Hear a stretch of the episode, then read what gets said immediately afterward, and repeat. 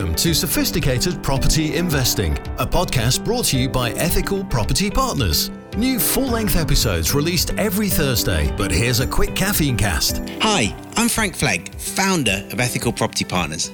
What you're about to hear is actually audio from one of my YouTube videos. As well as the weekly deep dive podcast that's released every Thursday and the quick caffeine cast in between, there's also loads of content over on YouTube. So if you're not subscribed to our channel, but you want to see even more tips and advice for your sophisticated property investing, just search YouTube for Ethical Property Partners. See you over there. I want to just do a few minutes with you on what happens if the market starts to drop.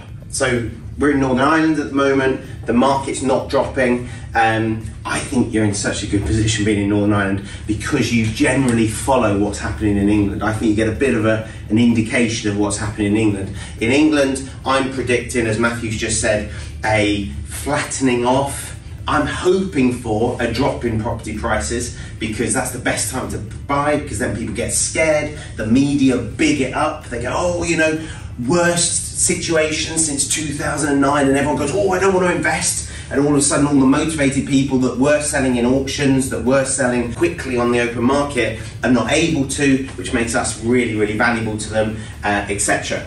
By the way, if this happens over the summer, that's amazing because what's great about the summer for us? It's quiet. It's really quiet. The solicitors go on holiday. Everyone thinks that the market stops, a bit like a Christmas. And so, because everyone thinks it stops, it does. Auctioneers generally don't even run auctions. Loads of auctioneers will not run an auction end of July and August. So, people that need to sell quick can't put them in auction. It's great for us, okay? So, this is how to make offers in a market where you think it might drop. Because we know that at the moment, mortgage lenders are taking ages, right? If you make an offer today and it's accepted tomorrow, it could take three or four weeks highly likely to take 8, 12 or more weeks. And so in that period, prices can start to drop.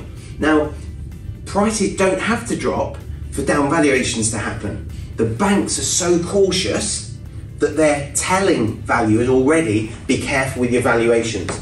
Start to down value because we might see a drop. Well, the interesting thing about that is that it becomes self fulfilling.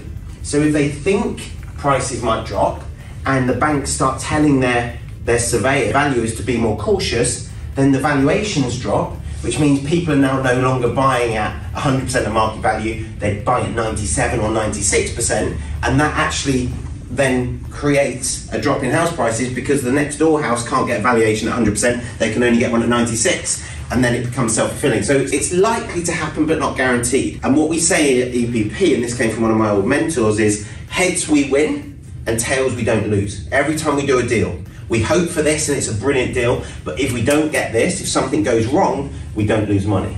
So, how do you think you might do that when you're sat with a vendor making your offer at the help visit? How can you protect yourself against prices dropping? So, let's keep the numbers easy 100 grand house. Three months ago, you might have said, Your house is worth 100, I can pay up to how much?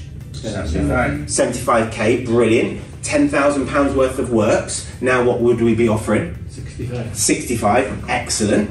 That's what you might have done three months ago, but given today we're likely to get a down valuation to 95 or 90, how would you present that to your vendor? Now, you probably don't know the answer. The offer would be subject to. The, Say that again, mate. The offer would be subject to the uh, valuation coming back. Exactly.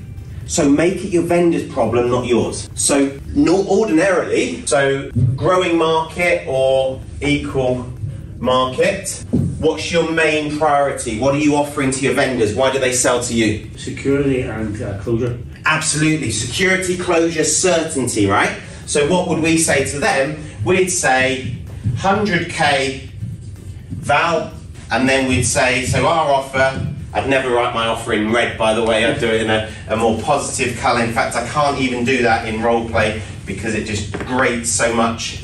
And that, guys, is awareness. Awareness of the psychology. Just writing my offer in red grated with me, right? That's how in tune I am with the psychology of the people I'm selling to. So, Remember, we're selling to vendors. Tony, why are we selling to vendors? We're buying their house. How are we selling? How are we selling? In what way are we selling to vendors? If I'm buying their house, surely they're selling to me, right? Wrong. Yeah, but we're selling them a service. Exactly. We're the salespeople. We're selling them a service. Great. So I'd offer 75k minus works guaranteed, right? That's what I'd normally do. Happy with that, everyone? That's what we said we'd do three months ago. Now we're going to change it. How would you phrase it, Shane, to a vendor? to secure So let me help you. I'd say I valued your house, Mr. Smith. It's not Mr. Smith, is it? That's in England. What is it in Northern Ireland? What's the No, most the No, you're kidding me. Oh, that's so funny. Right, so Mr. Smith. And the Smiths Oh, I thought you were going to give me like a, a 20 letter surname with like 12 vowels in it. I'm used to West Wales, that's what it is. Right, so um, I valued your house and I'm confident this is three months ago. I'm in a rising or a stable market. I valued your house, Mr. Smith. It's 100 grand, which means I can offer you 75 minus the works, which is 10 grand. I can offer you 65, right? That's how you'd offer it because you're giving them certainty, closure, security. You're taking away their problem. Shane, in a market where it's potentially going down, doesn't have to be going down now, but maybe, and you can explain it in exactly the way I've just explained it to them, how would you position this? So you're not going to have it guaranteed. How are you going to do it now? the way I normally say this is all based around the market value on the day. Yeah. So basically, if it's today's value is 100 grand, the current market's looking a bit shaky. If you take long to make up your mind, or it takes a while for us to basically come to a deal on this, the price could drop. So it would depend on the price on the day that we actually sign the deal on. Okay, I love what Shane just said. That's great. Did you want to say something, Tony? Only that surely, as Ian said, it will be the the va- the bank's valuer. Yes. who So I love I love what he said, but he's only said half of it, right? So you're absolutely right, Tony. We put your two answers together, we've nailed it. So let me put that in my own words. I love what you said, Shane, because you've added hurry into it. Who has read Sell It Today, Sell It Now? Anyone? No. Go read it. Sell It Today, Sell It Now. Tom Hopkins.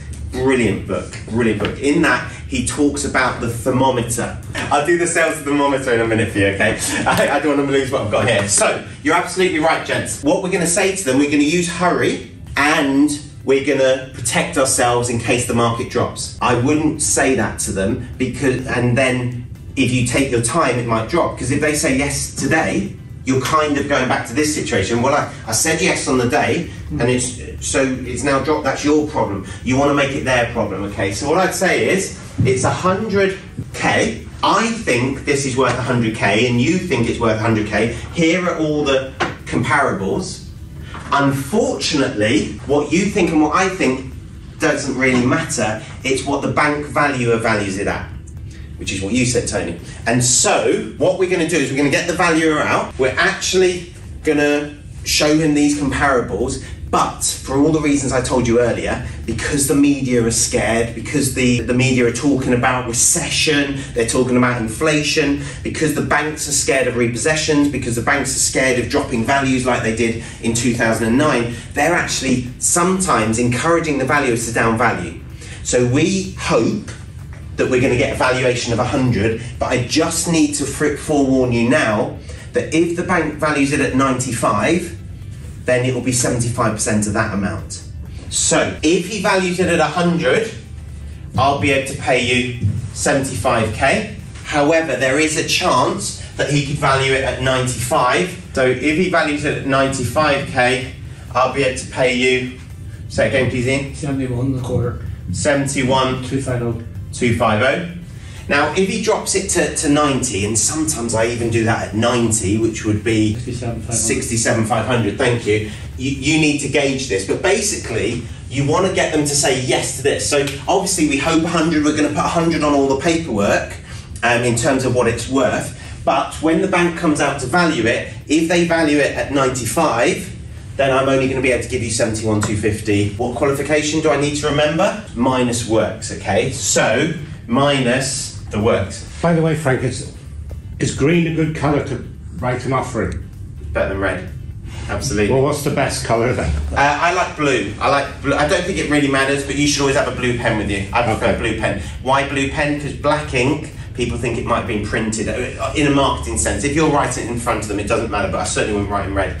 Um, blue, blue is, I think, blue or black, but blue. Okay. Uh, I always use blue for marketing. We're talking about sales here, though. So that there is how, if it now gets down valued, is that good or bad for you? If it gets down valued by 5k, Good. it's good. Why? Because you're, you're getting better value. Absolutely. So, what's the market rent here?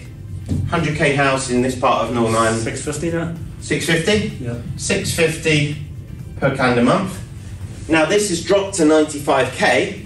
What we're going to rent it at? 650. Exactly, it hasn't changed. It's just got more profitable for us. We've got more equity. We're not going to sell it straight away unless you're flipping it, but if you're buying it, it's amazing. In 2009 and 2010, I made tens of thousands of pounds extra. I can still look at the properties now and I think, that one, I was trying to buy 100 and trying to get it valued at 105 and it got down valued to 90. On some of them, I got 15 grand. Now, here's a little trick for you.